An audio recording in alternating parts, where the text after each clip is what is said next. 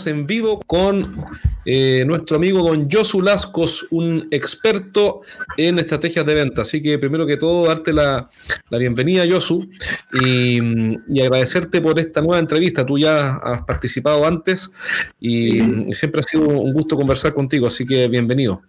Muy bien, muchas gracias Jorge por invitarme de nuevo. Será que lo hice medianamente bien, con lo cual repetimos. Exacto, exacto. Hay un dicho que dicen, como es en la hípica, dice que un, caballo ganador repite. Sí, muy bien, muy bien. gracias por lo de caballo, gracias por lo de caballo. el, podcast anterior fue muy entretenido, fue interesante conversar contigo porque hoy día hay muchas empresas que tienen problemas eh, serios, por supuesto, está de más explicar, problemas serios, graves para crecer en ventas. Y, y este es el momento de repensar la estrategia de ventas. Tú escribiste dos libros, eh, escribiste El arte de vender y Optitud. Tres, perdón. Tres. Hay una, versión de Optitud que, también es interesante. Em, y, la pregunta que te quiero hacer es la siguiente. Em, en base, ¿qué es lo que primero, cuál es el principal desafío que estás viendo las empresas con las que tú trabajas? Desafío, hay desafío de venta, pero ¿cuál es el principal desafío que estás viendo? y, cuáles son y, cómo se resuelve ese desafío? ¿Qué es lo más importante o lo más destacado que, que tú has visto en las empresas con las que estás trabajando? Bien, eh, yo trabajo tanto con, con gran empresa eh, a nivel de equipos, de grandes empresas, de grandes marcas, y por otro lado trabajo con pequeñas y medianas empresas, como lo que son las, las pymes. ¿no? en ambos casos eh, veo que tienen eh, algo en común eh, ambos mundos, ¿no? ambos tamaños de empresa, ¿no? que es que esta crisis que vivimos aquí en Europa más, más fuerte, más viralmente que allá en Sudamérica, ¿verdad? Una realidad con la que se han topado todas las empresas, tanto pymes como grandes empresas, es la, la, indefensión en la cual han estado eh, sometidas, la incertidumbre a la cual se, están enfrentando en el, mercado, todas estas empresas, eh, se han dado de bruces contra un muro que es el, muro digital que les ha, bajado la tierra y han dicho, vamos a ver, eh, ¿cuál era mi estrategia? Eh, para conseguir clientes eh, antes de la crisis, ¿no? Claro, la respuesta eh, ha sido que el gran porcentaje de pymes y empresas también grandes dado cuenta que su estrategia digital perdía agua por todas las partes, si es que la tenían, ¿no? Entonces, la primera lección o aprendizaje que nos ha dado esta crisis aquí en Europa y bueno también a nivel mundial, ¿no? más que en Estados Unidos, ¿no? Como, como está el tema, es que eh, las maneras que teníamos de proceder para buscar clientes, eh, lógicamente las empresas se lo han tenido que repensar, han tenido que diseñar nuevas estrategias digitales combinadas con estrategias offline, porque se han dado cuenta de que en esta situación era lo único que podían hacer. Y quiero tomar un punto que dijiste recién, hablaste de un muro digital, que las empresas en este minuto están golpeando contra un muro digital. ¿A qué te refieres con eso, Yosu? Bien, eh, yo me refiero que eh, eh, un gran porcentaje de las empresas pequeñas en España, de las pymes, bien, em, aunque ellos pensaban que estaban modernizadas y ellos pensaban que con tener una web bonita de diseño, con grandes fotos, todo muy bonito, con tener un community manager, con redes sociales, con tener redes sociales diversas y demás, eh, digamos que ya estas empresas ya pensaban que ya tenían la parte digital, la cuota digital cubierta, ¿no? Ya, parecía que estaban en consonancia con los tiempos, ¿verdad? Em, eh, se preocupaban en conseguir volumen de seguidores, número de seguidores, cuando realmente esto no sirve absolutamente para nada si no tienes una estrategia de contenidos bien diseñada, ¿no? Eh, ¿qué, es lo que, no sirve? Lo que no sirve es tener, eh, lo que no sirve es tener seguidores, es que no tienes es contenido, si no tienes un funnel, ¿a qué te refieres? Claro, si no tienes una estrategia definida, es decir, primero si tú no has seleccionado cuál es tu cliente objetivo, ¿no? ¿Cuál es tu perfil objetivo de cliente? ¿Cuál es tu nicho a trabajar? Cuál es el perfil tanto eh, por tipo de cliente y sobre todo por un cliente que tenga altas probabilidades de comprarte. Es decir, no tiene sentido disparar a diestro y siniestro como si fueses un mono con una metralleta, ¿no? Eh, cualquier experto en ventas que hables, desde, ser a cualquiera, te va a decir que es que, que no seas tan iluso y tan sumamente optimista en pensar que todo el mercado es tu mercado ¿vale? Con lo cual, en calificación de clientes, esa parte tan importante que hay para vender es seleccionar tu mercado, dónde está tu cliente, quién es tu cliente, qué características tiene, cómo me voy a acercar a ese cliente, con qué, lenguaje voy a ser fácilmente buscable. ¿no? Las empresas eh, tradicionales pensaban también que eh, eh, como eran conocidas a nivel regional, a nivel nacional, pues todas las generaciones sucesivas iban a ser también, eh, lógicamente, iban a ser conocidas, ¿no? Tanto las sesiones, las, las generaciones milenias como las generaciones Z, todas las generaciones tenían que conocer también a esa empresa, ¿no? Cuando no es así, es decir, todo el vínculo que tú has generado con una generación X pre-online, vamos a llamarle así, ¿vale? Generaciones por antes de 1960, generaciones cuando se jubilan, piensan que sus empresas, como ya son conocidas, el trabajo ya lo han hecho. Cuando no es así, eh, cuando entran las nuevas generaciones y se ponen a buscar empresas, no van a contar con los años que llevas tú, ni lo importante que has sido tú en tu mercado. Porque eso lo cultivas día a día. Claro, y todo esto ¿Mm? está quedando al descubierto todo esto está quedando al descubierto, todas estas falencias del marketing digital eh, o del marketing que las empresas están quedando al descubierto con la crisis. Está aflorando algo que en tiempos de bonanza, por llamarlo de alguna forma, eh, no era urgente arreglar. eso es lo que entiendo lo que tú estás diciendo. Sí, hay un dicho que además voy a relacionar con la pregunta que me digas para aclarar un poco más la, respuesta, porque es, una pregunta muy buena y muy compleja de responder en una frase o dos, ¿verdad? hay un dicho de un escritor español que dice que cuando baja la marea se ve a todo el mundo desnudo. Es decir, cuando, te ha gustado, ¿no? Te ha gustado. Muy, gráfico, muy gráfico. ¿Qué te quiero decir con esto, no? Que cuando hay bonanza, cuando hay alta demanda, ¿vale? Eh, todo el mundo vende, cualquiera vende, con unas maneras más o menos chapuceras, pero no es relativamente complejo vender. Cuando, claro, cuando hay una situación de crisis como esta, cuando hay una sobreabundancia de oferta, cuando hay eh, un mercado muy homogéneo, donde diferenciarse es muy complicado, donde los productos son iguales, las estrategias son copiadas y fusiladas. Aquí en España decimos fusiladas, ¿no? Cuando son replicadas, ¿no? Eh, cuando sucede esto y baja la marea, es cuando se ve realmente quién estaba con el bañador puesto, quién sabía vender, eh, quién trasladaba ese arte de vender a, la estrategia online, ¿no? Claro, cuando tú no te has preocupado de formarte, de formar a tu community manager, de formar a tu diseñador web, eh, porque este es otro tema, y luego te contaré en, nuestra empresa lo que hacemos, ¿no? Que creo que la otra vez no tuve oportunidad de, desarrollarlo mucho, pero... Solo, te estrujamos, solo te estrujamos los contenidos. Vale, vale. Entonces, cuando tú ves todo esto, eh, dices, mm, ¿cuánta necesidad hay de enseñar a vender a todo el mundo que está dentro del online? ¿no? El, mundo online ha establecido una, una separación artificial con el mundo offline. El mundo online ha entendido que no necesita saber vender para vender. Con lo cual, eh, es como si, digamos, eh, llegaras a ser catedrático sin haber pasado por la universidad. Perfecto. Es imposible. Es imposible. Con lo cual, eh, el online y el offline es lo mismo. no son dos mundos separados. Uno es, y se ha dicho esto mucho por activa y por pasiva, una sola herramienta, una mera herramienta. Pero claro, si tú no sabes vender, ¿cómo vas a usar bien la herramienta? Es imposible. Entonces, con lo cual, el, resumen de toda esta locución de esta pregunta es que si no capacitas a toda la gente que está en marketing, no solamente en digital, sino en marketing, que marketing no solamente es hacer catálogos, ni lanzar preguntas al mercado más o menos bonitos y, un buen listing, una buena imagen, ¿no? Sino que es mucho más el marketing, ¿no? Eh, marketing debe abordar muchos más desafíos ahora que, los que tenía antes. Las ventas, los vendedores, los que estamos en el mundo tanto online como offline, tenemos que aprender cómo funciona la mente humana. Si no sabemos cómo funciona la mente humana, cómo decide el ser humano a la hora de, decidir comprarte a ti o a la competencia, no podremos hacer una buena estrategia online. Es imposible. Qué buen punto, porque hay, un, punto está, perfecto. Hay un, punto importante que tú dijiste, de varios, pero uno que me parece que es súper, súper importante y es que hay una separación artificial o ficticia medio inconsciente por la cual eh, las empresas dicen, bueno, o el jefe de marketing o el encargado de marketing digital o lo que sea, yo soy de marketing, no tengo nada que ver con ventas, los tipos de ventas, qué sé yo, que harán, pero yo estoy en el mundo de hacer leads por LinkedIn o, por Facebook, lo que sea.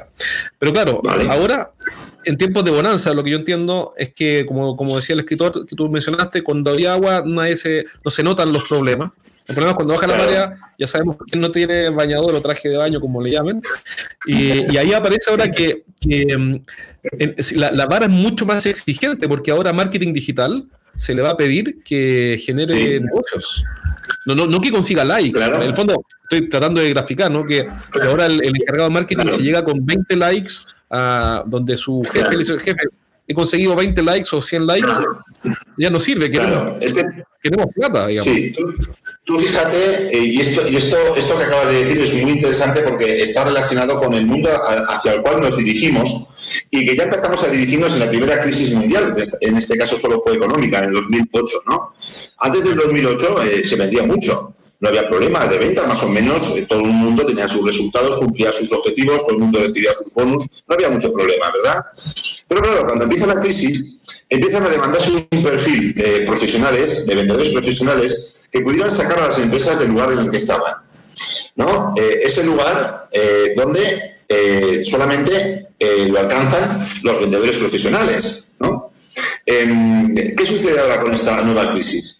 En esta nueva crisis se le ha dado, todavía a aquella crisis del 2008 una vuelta de tuerca nueva, ¿no? Se ha añadido el miedo, se ha añadido eh, todo el tema sanitario, al tema ya económico, ya de por sí muy grave. Con lo cual ahora todavía más que en aquella época de manera reforzada o multiplicada de la crisis del 2008, a los vendedores se les va a exigir todavía ser más profesionales de lo que eran antes porque va a haber muchas menos eh, oportunidades de mercado, va a haber menos dinero disponible para gastar, eh, va a haber eh, mucha competencia yendo al mismo objetivo de manera mucho más agresiva. Y claro, ¿qué sucede?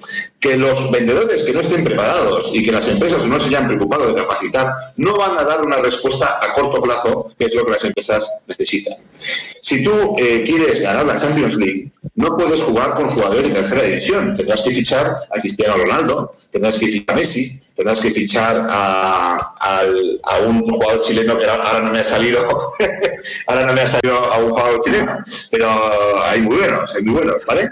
Ah, sí, a Sousa, a uno que juega en Osasuna. Eh, no, ¿cómo se llama este? No. Eh, Pablo García, Pablo García. Ah, un chileno que. No sabes nada, vale, muy bien. Pero se entiende la idea. Pero, pero, déjame, déjame preguntarte algo sobre eso, dos cosas. Eh, los vendedores hoy día van a tener que enfrentar clientes que tienen miedo entonces, y mi pregunta es, bueno, ¿cómo enfrentas el miedo? ¿Cómo enfrentas el miedo? Ojo, no el, no el tuyo.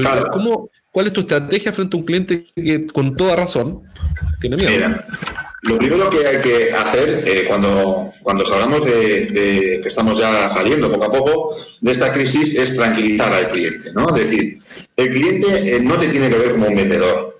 Es decir, hay que guardar unos tiempos, hay que guardar unas formas cuando tú te dirijas de nuevo al mercado.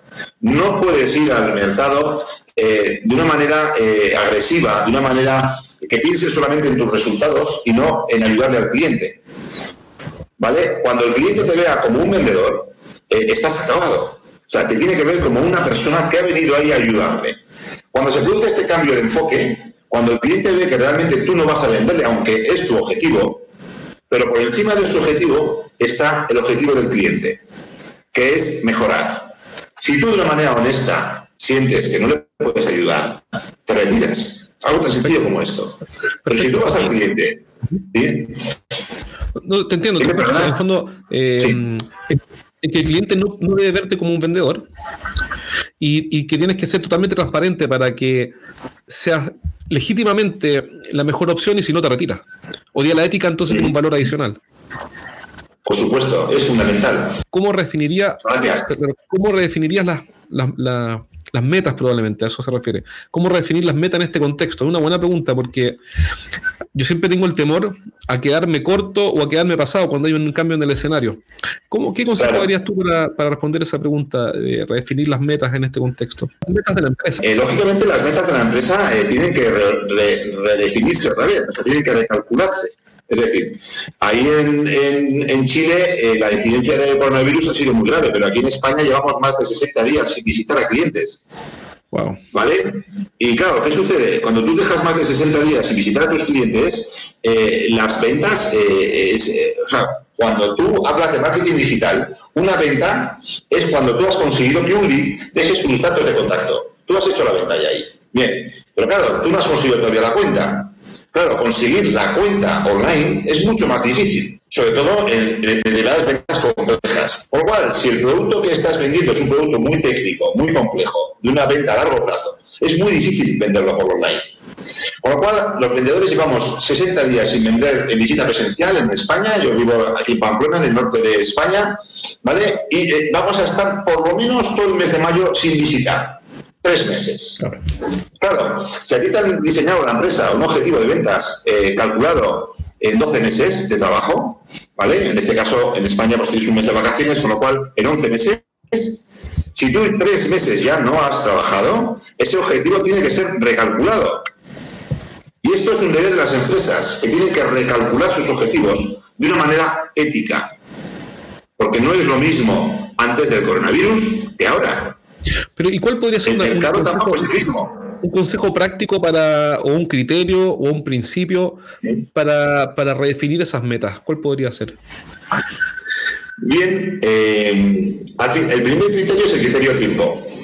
¿Está claro? si tienes tres meses menos, eh, tiene que el objetivo global se divide en meses, pues eh, tres meses menos, lógicamente el objetivo tiene que descontar esos tres meses. Si suponemos antes el resto de las variables, se, supone que estamos asumiendo que el mercado no ha cambiado, como que tampoco es así. Ahora bien, ¿cómo pondero o mido lo que ha cambiado el mercado?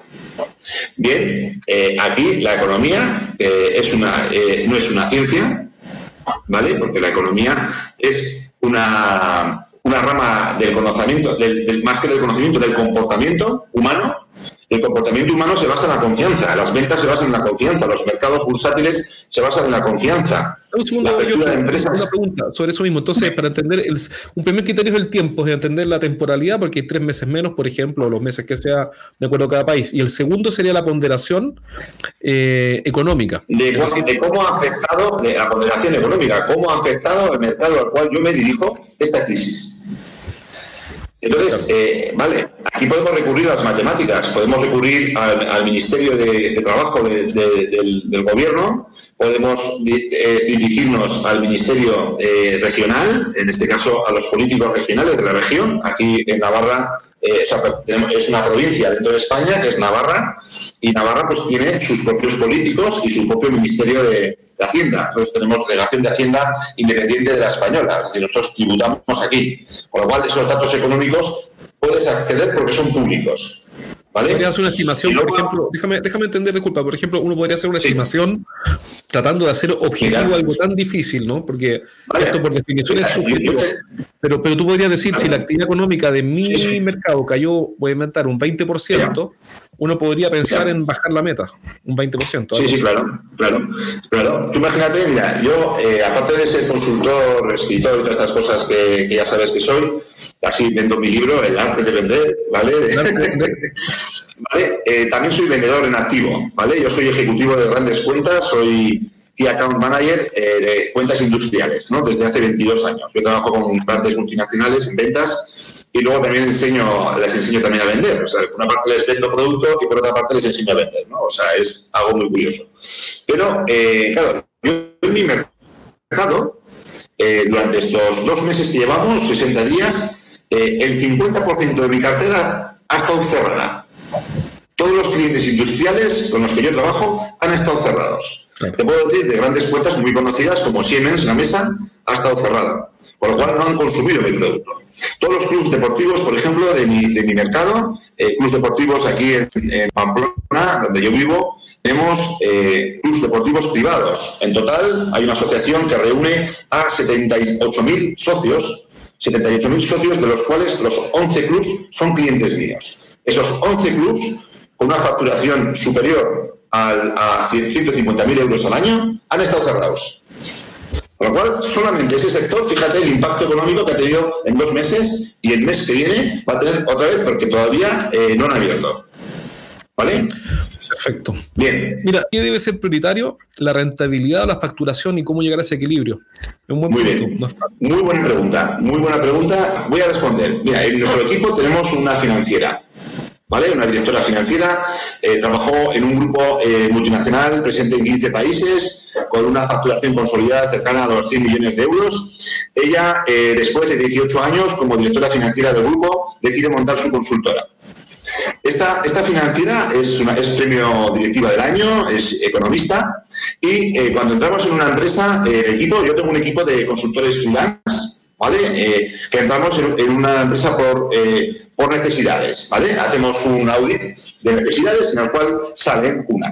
En concreto, mi necesidad salió en un cliente de transporte, de subcontratación de transporte, y este cliente nos dijo que tenía un problema de rentabilidad. Con lo cual introdujimos, en este caso se llama Yolanda, introdujimos a Yolanda eh, en el equipo para hacer un estudio de rentabilidad. Respondiendo a, tu pregunta, eh, un antiguo directivo mío que tuve en una empresa me dijo que la facturación es ego. Y lo que realmente nos importa es la liquidez que nos deja las operaciones. Con lo cual, ha habido muchas empresas que han cerrado facturando mucho. Ha habido muchas empresas que han cerrado teniendo una cartera de clientes muy importante. Bien, pero no han podido hacer frente a sus obligaciones de pago, porque el margen que les, quedaba en cada operación no solamente era positivo, sino que era negativo. Con lo cual es muy importante cuando estamos trabajando con un equipo de ventas, y esto las empresas, no te creas, Carla, que lo hacen muy, a menudo, es fijar la rentabilidad mínima que tiene que tener cada uno de los productos de cada una de las familias que yo vendo en mi empresa. La parte financiera es tanto o más importante que la parte comercial en una operación comercial. No siempre se tiene y sí que me, alegra que me hagas esta pregunta porque nosotros en nuestro equipo introdujimos la figura de, dirección financiera externalizada para aquellas empresas que necesiten reorientar su estrategia. Si yo tengo un departamento de ventas que no saben lo que tienen que vender, si no saben qué productos tienen la máxima rentabilidad, si no saben qué cash les va a quedar en caja a la empresa, estos clientes van a vender, esos comerciales van a vender, como decía antes, con un mono con metralletas, con un, mono con una metralleta. No van a saber a dónde disparar ni qué vender. ¿Vale? Excelente. Justamente ahora debo replantear mis objetivos de venta. Quiero saber si debo descontar estos meses sin venta o debo ver la manera de apuntar esos números cuando vayamos volviendo a, las actividades, a pesar de que todo está incierto el resto del año. La pregunta es Quiero saber si debo descontar estos meses. Esa es la pregunta. Está clarísimo. clarísimo. Le hemos respondido antes Jorge y yo. Tú, Jorge, también puedes responder. Porque, eh, vale, ya sé que, respondo yo, me lanzo a responder yo, pero. yo, creo que la respondiste, ¿no? Yo creo que la respondiste recién y efectivamente. Voy a añadir, un pequeño matiz a esa respuesta, ¿vale?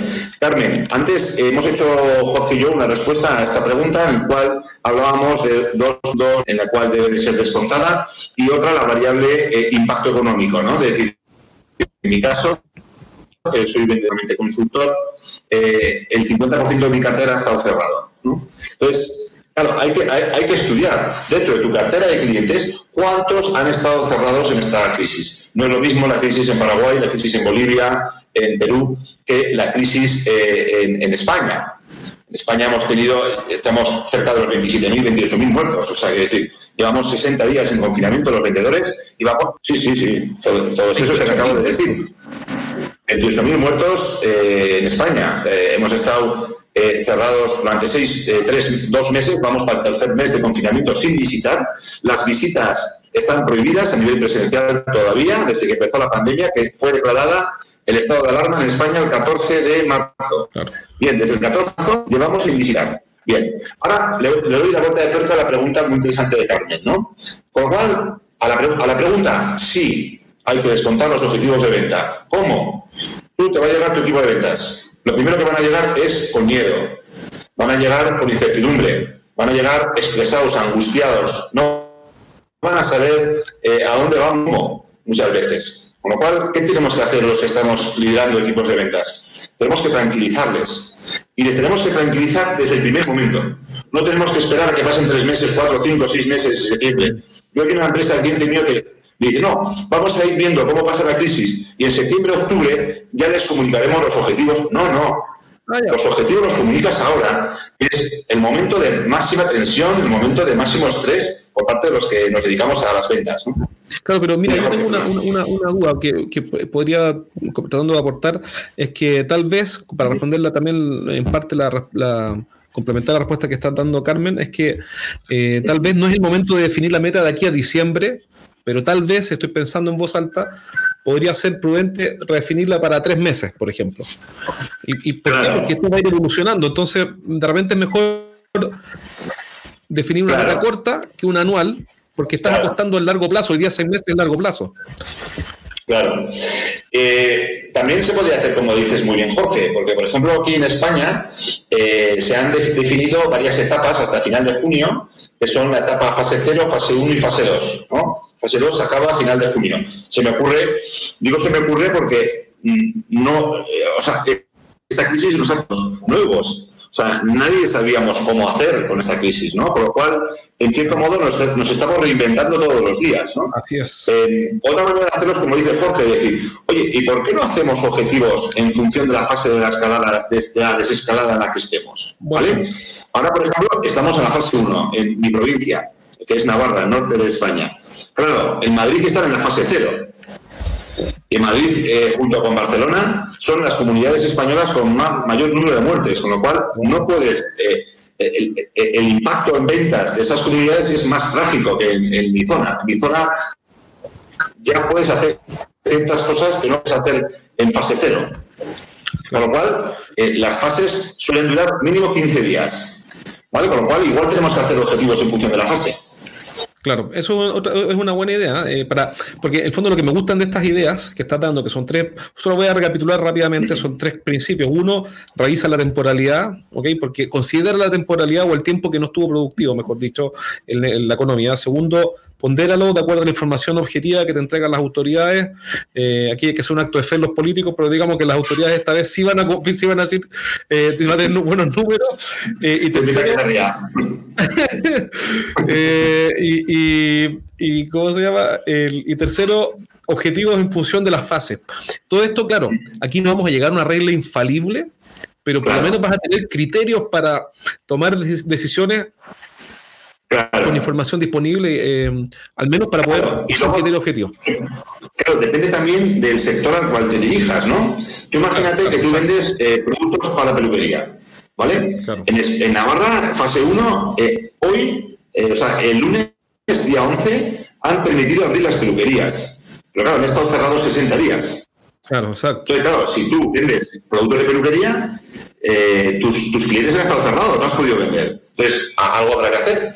Mismo si tú vendes Oreca, el canal Oreca. Si tú vendes a, restauración, han estado cerrados y siguen cerrados porque en fase 1 solo pueden abrir terrazas con el 50% de aforo. La, la, parte interior de los locales está cerrada aquí, hace otra pregunta, Carmen, dice, mis clientes que están dentro eh, de las excepciones como las farmacias, por ejemplo, tienden a puertas cerradas y mis productos son de compras por impulso, por lo tanto, no hay reposiciones. Eh, y aquí después dice, me, que, ok, es lo que había pensado, me parece interesante usar las etapas, también es interesante eso, usar eh, por etapas me parece, me, parece genial, mira, ¿sabes por qué? Porque la genialidad no está en lo complejo, está en lo simple, para mi visión por lo menos. Cuando las cosas se empiezan a complicar mucho, uno dice ya, bueno, aquí pero aquí no hay valor, pero, pero muy simple, porque en realidad, claro, si son, digamos, si tienes tres etapas de, de liberación gradual del problema, bueno, es un criterio objetivo, no es perfecto, pero un criterio objetivo para que, para que la gente, por lo menos para poder tener un punto de acuerdo en cómo vamos a fijar las metas. Claro.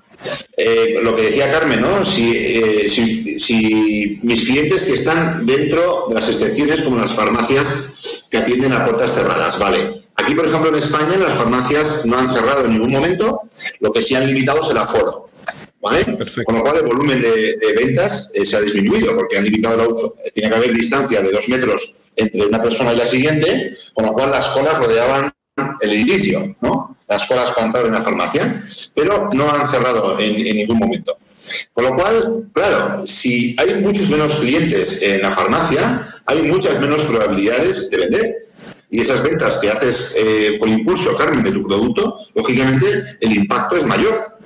Que si un cliente viene a comprarse un analgésico, un ibuprofeno, un, un, paracetamol o, un gel hidroalcohólico, ¿no? Eh, cuando vienes a esto, sabes a lo que vas es por impulso, porque tú es un producto del cual puedes prescindir o no, ¿vale? No tiene por qué prescindir la compra por impulso.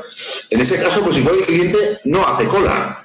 Y dice, oye, a mí no me compensa, ya esperaré a que pase todo esto eh, y volveré a la farmacia cuando no haya cola o cuando abran. Perfecto. Mira, yo he tomado nota de varios puntos que tú has comentado. Eh, y, uno de los que más me.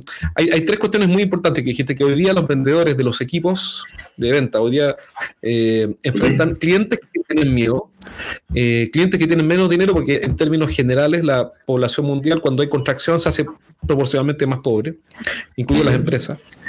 Y también y esto viene pasando desde antes, hay más competencia. Y eso me hace pensar a mí que la presión no es que uno tenga que ser adivino ni profeta, pero la presión por precios bajos va a aumentar. Si ya era fuerte, debería aumentar. Sí. Eh, entonces, para enfrentar esto, eh, tú también dijiste algo que es importante, dijiste que hay que contar con buenos jugadores para, hacer, para hacer frente a todo esto. O sea, por un lado los entreno, por supuesto, pero por otro lado tengo que buscar mejores jugadores. Pero, y aquí te hago la pregunta al millón de dólares, ¿cómo busco mejores jugadores? Que para mí, en mi experiencia, es un tema no resuelto, es un gran, gran desafío. De hecho, eh, en mi consultora trabajamos con varias empresas y cada vez que me piden que los ayude en un proceso de selección, mi respuesta es no, porque no, todavía, no, todavía soy malo entrevistando. Yo soy bueno ayudando a los equipos de venta y a los gerentes, pero entrevistando soy un desastre. A mí me pueden sentar, digamos, al anticristo al frente y yo no voy a creer, le voy a creer todo lo que me diga. Entonces, eh, ¿qué consejos puedes dar tú para buscar mejores jugadores? Para irlos a buscar o, o si que estás en un proceso, encontrar, mira, esta persona calza, no calza, en qué fijarse, ¿Qué, cómo buscan mejores jugadores. Vale. El problema de. Eh, hay un problema, eh, una respuesta a corto plazo y una respuesta eh, más profunda, ¿no? Más, analizando la situación más en, en, su conjunto, ¿no? Si empezamos con la visión general en su conjunto, hay un problema. ¿No? un problema eh, mediante el cual, eh, o, pese a él, o gracias a él, vamos, no tenemos buena cantera de vendedores profesionales de primera. ¿no? Y ese problema que eh, los vendedores, en primer lugar, es una profesión que la gente no quiere trabajar. Es muy difícil que alguien quiera decir, yo quiero ser vendedor. Claro, cuando, tú, le preguntas a tu hijo eh, y es pequeño, te dice quiero ser astronauta, pero nunca te dice quiero ser vendedor, digamos. Eso no lo dice nadie. Eso no lo dice nadie. Bien. Entonces, eh, ¿por qué sucede esto? Porque, claro, la imagen que tenemos los vendedores ganada a pulso a, lo largo de los años, de los continentes, eh, bien, es que es una profesión para la cual cualquiera vale y que si todo me sale mal y no encuentro trabajo, siempre me quedará ser vendedor. Con lo cual, eso en, primer lugar. En segundo lugar, los vendedores que entran juniors en las empresas no se cuidan. Se lanzan a la calle sin recibir ningún tipo de mentoría, sin ningún tipo de acompañamiento, sin ningún tipo de formación. Con lo cual, ¿qué estamos haciendo? Estamos quemando el mercado.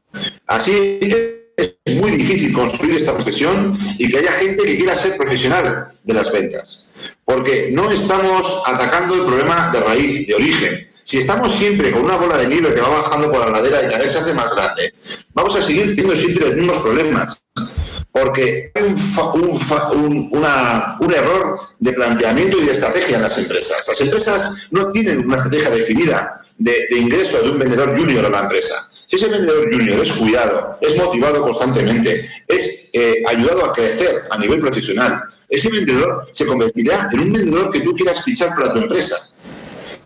Pero por eso, eh, la única manera que hay ahora de fichar profesionales o vendedores profesionales de primera categoría es quitándoselos a la competencia. Es que no hay otra. Tú tienes que ofrecer un valor diferencial que la competencia no, puede ofrecer y que solo lo ofreces tú. Ahora, pero, pero en el largo plazo es interesante lo que tú dices, porque en el largo plazo yo puedo formar gente.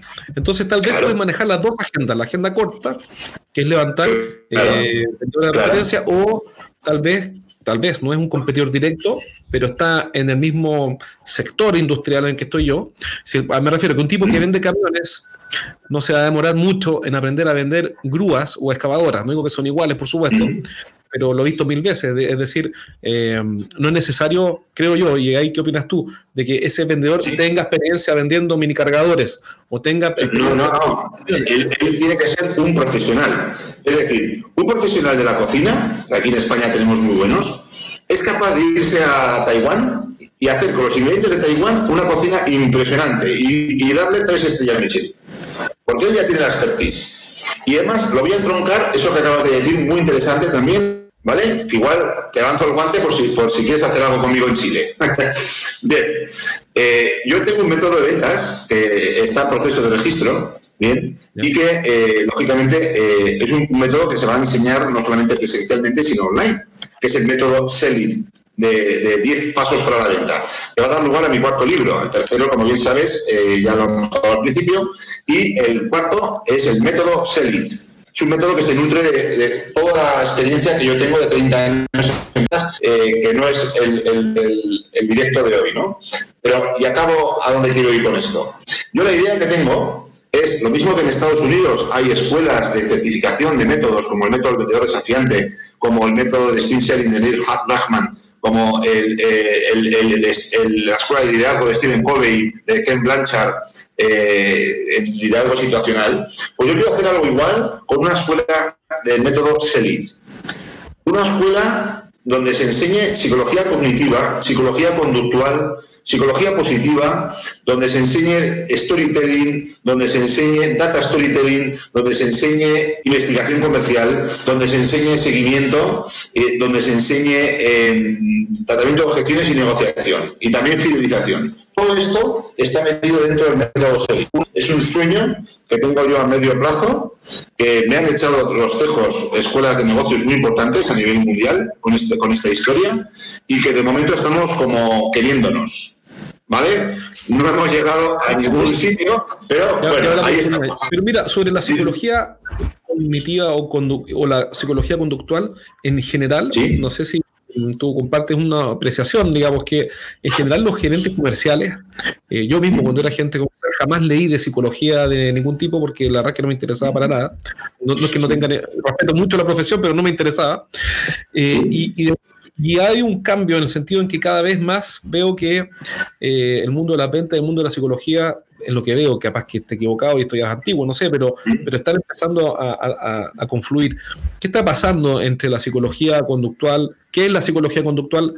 y por qué es tan interesante o tan importante para alguien que lidera un equipo de ventas. No para el vendedor, fíjate que te pregunto para quien lidera un equipo de ventas. te voy a poner un ejemplo muy claro. Un ejemplo muy claro, yo cuando empecé a estudiar psicología de las ventas, empecé a estudiar con Brian Tracy en, en 1998, allá queda aquel año, eh, y luego me empecé a formar en varias disciplinas de la psicología.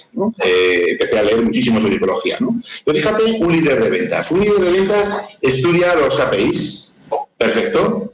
Tú estudias los KPIs, bien, estudias los resultados, pero resulta que da la casualidad de que esos resultados es una condición necesaria, pero que no es suficiente para explicar lo que está pasando en tu departamento de ventas. Con lo cual, una herramienta de KPI es del todo insuficiente para dirigir a tu equipo de ventas. ¿Por qué?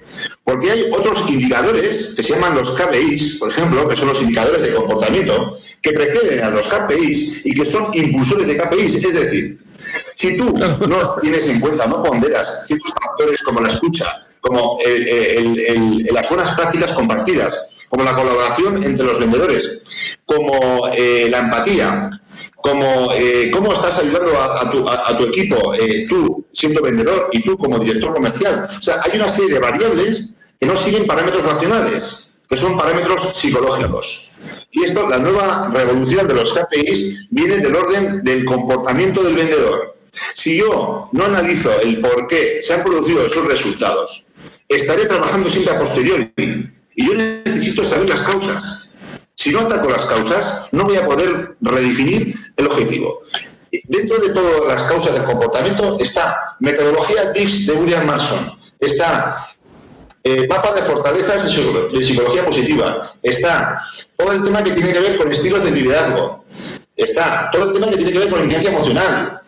Cuando fíjate, cantidad de disciplinas que son de ramas de la psicología diferente que están dentro de la gestión de un director comercial. Mm. Ahora bien, la pregunta es...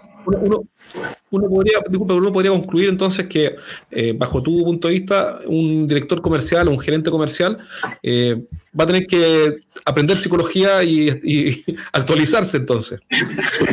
no digo que tenga que aprender psicología, ¿vale? O sea, yo te pongo un ejemplo. Bueno, ya sé que tú no eres aficionado al fútbol, con lo cual lo que te voy a contar no te va a sonar de nada. Bien, pero igual algún paraguayo o algún boliviano o algún peruano de ahí, que yo sé que hay mucha afición al fútbol. Fanático, en Paraguay son fanáticos. Yo creo que está eh, vale, eh, fútbol. vale, conocerán el equipo de fútbol de, mi tierra, igual no lo conocen porque es muy pequeñico, ¿no? Es Osasuna. Bien. Osasuna me contrata eh, hace dos años cuando quedaban siete jornadas para concluir la liga de segunda división. Eh, Osasuna que ya juega la promoción de ascenso a primera división y a mí me contactan cuando quedaban 15 jornadas. Yo me reúno con ellos, eh, hago un audit de necesidades, veo eh, qué necesitan y dentro de nuestro equipo tenemos un psicólogo clínico. ¿Bien? ¿Qué hago? Le traslado al audit las necesidades para que él tenga una entrevista con Osasuna hace la entrevista y cuando pasan ocho jornadas y quedan solo siete jornadas para finalizar, nos contratan. Pues hicimos un trabajo entre el psicólogo y yo, que llegamos a ser el mejor equipo de segunda división de fútbol en siete jornadas. Conseguimos ser el mejor equipo, nos quedamos a un punto de la promoción porque no tuvimos tiempo para desarrollar nuestra metodología. Esta metodología que la aplicamos en un equipo de fútbol se aplica en un equipo de ventas. Mm. ¿Por qué? Porque comunicamos mal, comunicamos tarde, comunicamos igual, comunicamos poco. Tratamos a todo el mundo con tabla rasa, de la misma manera, y eso no es así. Con lo cual, eh, los vendedores también experimentan diferentes estados de ánimo a lo largo del mes. Con lo cual, tenemos que saber leer esos estados de ánimo. Tenemos que saber fomentar un clima en, en el departamento para que esos vendedores salgan a comerse el mercado cuando vayan a la calle. Esto, esto se ha estudiado en Harvard, se ha estudiado en el BID de Massachusetts, se ha estudiado en universidades de todo el mundo. Me, deja con un problema, ¿por dónde parto? Porque digo, ok, me pareció genial. Te creo todo lo que me dijiste, te lo creo todo.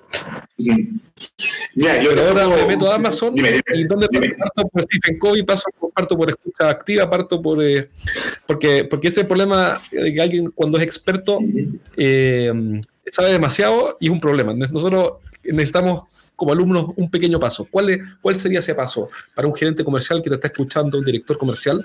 Tiene que dar un paso.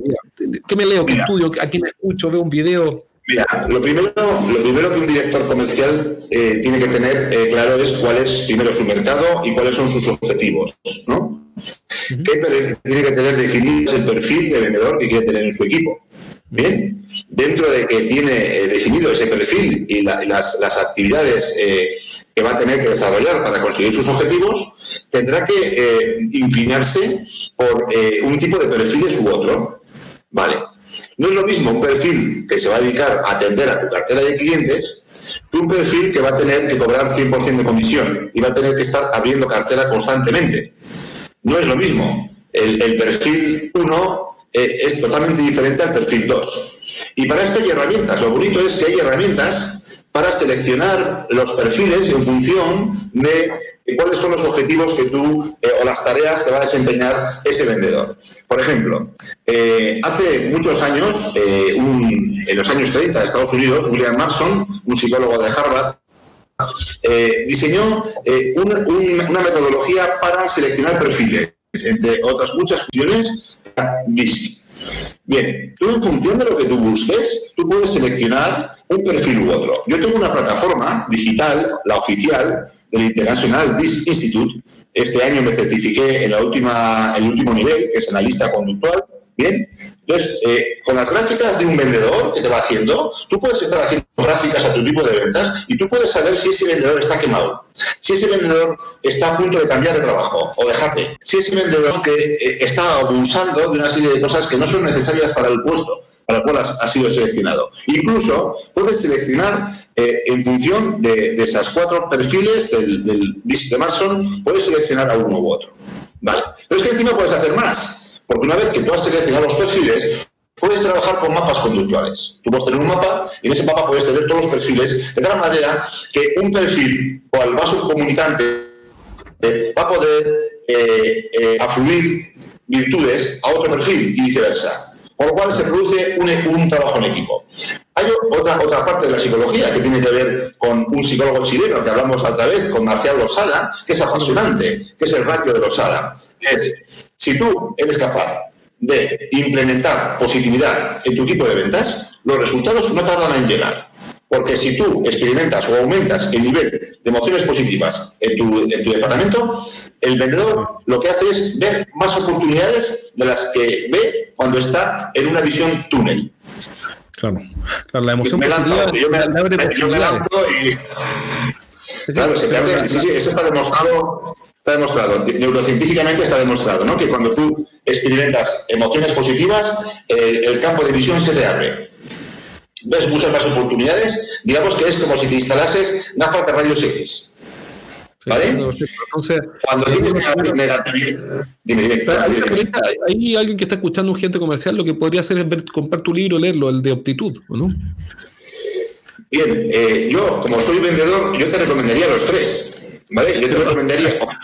No, pero eh, no, me voy a explicar por qué. Partir por, partir por uno. Vale. Eh, si partiera por uno, yo partiría por optitud ante la adversidad. Optitud ante la adversidad, como estáis en Sudamérica, la mayoría que me estáis eh, oyendo hoy, lo tengo en mi página web, que es yosulazcoz.es. está en formato ebook también. ¿Vale? Lo tengo en formato libro físico y en formato ebook. Ahí hablo de toda la parte de psicología que estamos hablando hoy. En el arte de vender, lo que hago es relacionar la psicología con las ventas. Ya. O sea, que tienes que leerte por lo menos dos. Por lo menos dos de tres. Ya, sería una buena forma de partir. Optitud ante la adversidad que está en yosulascos.es. Eso es. Yosulascos.es. Eso es. ¿Qué se sugiere hoy en cuanto a presentaciones y ventas virtuales de servicios? ¿Cómo ser más productivo? Buena pregunta, ¿con qué herramienta o con qué estrategia? Quizás la herramienta, primero la estrategia, después la herramienta. Cuando se trata de hacer presentaciones, bien, bien sean presentaciones eh, presenciales cuando no existía la crisis o virtuales como ahora, eh, hay una variable que tenemos que tener siempre en cuenta, ¿no? Eh, si queremos diferenciarnos de los demás, de la competencia, que es la creatividad. ¿vale? Pero esa creatividad debe, debe de estar sustentada en una base, ¿vale? Que son las técnicas. Bien, eh, yo en la peruano, joder, qué bueno, tío. Bueno, yo tengo un socio peruano, que sepáis, de Lima, con el que monto congresos de ventas que se llaman Conecta Cierra, llevamos ya 12 ediciones. Ese es, un comercial, es un inserto comercial, está perfecto, hay que vender, hay que vender. el primer congreso de ventas que se montó en España lo monté yo con mi socio, Miguel Revilla, peruano de Lima. ¿Vale? Luego vinieron otros congresos, pero no tienen nada que ver con, eh, con el congreso que monto yo. ¿Vale? Y no es porque lo diga yo. Bien, para entrar como ponente es muy complicado entrar en este congreso, no te digo más. Bien, y hay una, una ponente que no, hay una ponente que viaja mucho a Sudamérica, ha estado mucho en Perú recientemente, que es Mónica Galán Bravo, autora del método Bravo de oratoria, que está relacionado con la oratoria. Yo en, mis formaciones del método SELIT, en la fase 4, eh, se llama la fase de planteamiento general, aplico 30 técnicas de storytelling. 30 técnicas, nada más y nada menos. Eh, aparte de las técnicas de storytelling que tú tienes que conocer para poder desempeñarlas en tus presentaciones de ventas, ¿vale? Tienes que saber vender, eh, eso entiendo que, sabes vender, tienes las técnicas, has recibido la formación adecuada, con el formador adecuado, a poder ser un formador que tenga experiencia en ventas. Me callo, guardo silencio, ¿vale? Y si encima ha vendido y, ha triunfado vendiendo y triunfa vendiendo, pues todavía más. Vale. Que sepáis que yo hago formaciones digitales. Eso, por si, por si eh, sale el tema. Bien. Pero luego hay otra técnica, que es, yo, yo eh, la presentación de un producto un servicio la articulo en una secuencia erótica de 10 pasos que da lugar a mi método Selling. Por lo cual, ¿qué quiere decir con esto? Que si tú haces una presentación aislada de un contenido macro, se queda un poco huérfana. Tú necesitas que esa presentación de ventas, eh, tú tengas que tocar los tres cerebros que tiene el cliente. El cerebro emocional o límbico, el cerebro reptiliano también lo tienes que tocar, ¿bien? Y también tienes que tocar el cerebro racional, fase 5 de mi método, Data Storytelling. Claro, si tú quieres hacer una presentación de ventas eficaz, incluso eficiente, lo que tienes que hacer es conocer el mercado, conocer sus debilidades, conocer cuáles son los problemas no solucionados, conocer, lo más importante, cuáles son los problemas no solucionados del cliente al cual vas a hacer la presentación. Y eso lo entroncas en una estructura erótica de 10 pasos. Bien. Eh, yo te, recomiendo un vídeo de un hombre que ya murió, eh, era, um, historiador, se llama Hans Rosling. ¿Vale? Si ves cómo presenta los datos Hans Rosling, verás que los datos se pueden presentar de una forma muy divertida. Es importante saber hacer presentaciones, pero esas presentaciones tienen que hacerse sobre un trabajo previo que has realizado. Eh, tienes que haber realizado esa investigación comercial, fase 2 del método, ¿bien? Para poder estructurar la presentación. Quiero decir con esto que no por ponerse una camisa por fuera negra, un polo tipo Steve Jobs, y tener un producto que sea la, la ¿vale? Vas a poder hacer eh, una buena presentación de ventas, ¿vale? No por vender tecnología digital y disfrazarte como un un geek, como no sé cómo se llaman los geek, un geek eh, tecnológico, vas a poder vender más. Está claro que si vas a vender tecnología y te pones traje y corbata, pues posiblemente rompas el molde y te capten la atención. La gente diga, Oye, ¿y este tío por qué va contra el Cuando haces una presentación, tienes que cuidar cada aspecto de la presentación y tienes que romper el molde. Tienes que, lo que se llama en, psicología, superar las expectativas que el cliente tiene de tu visita.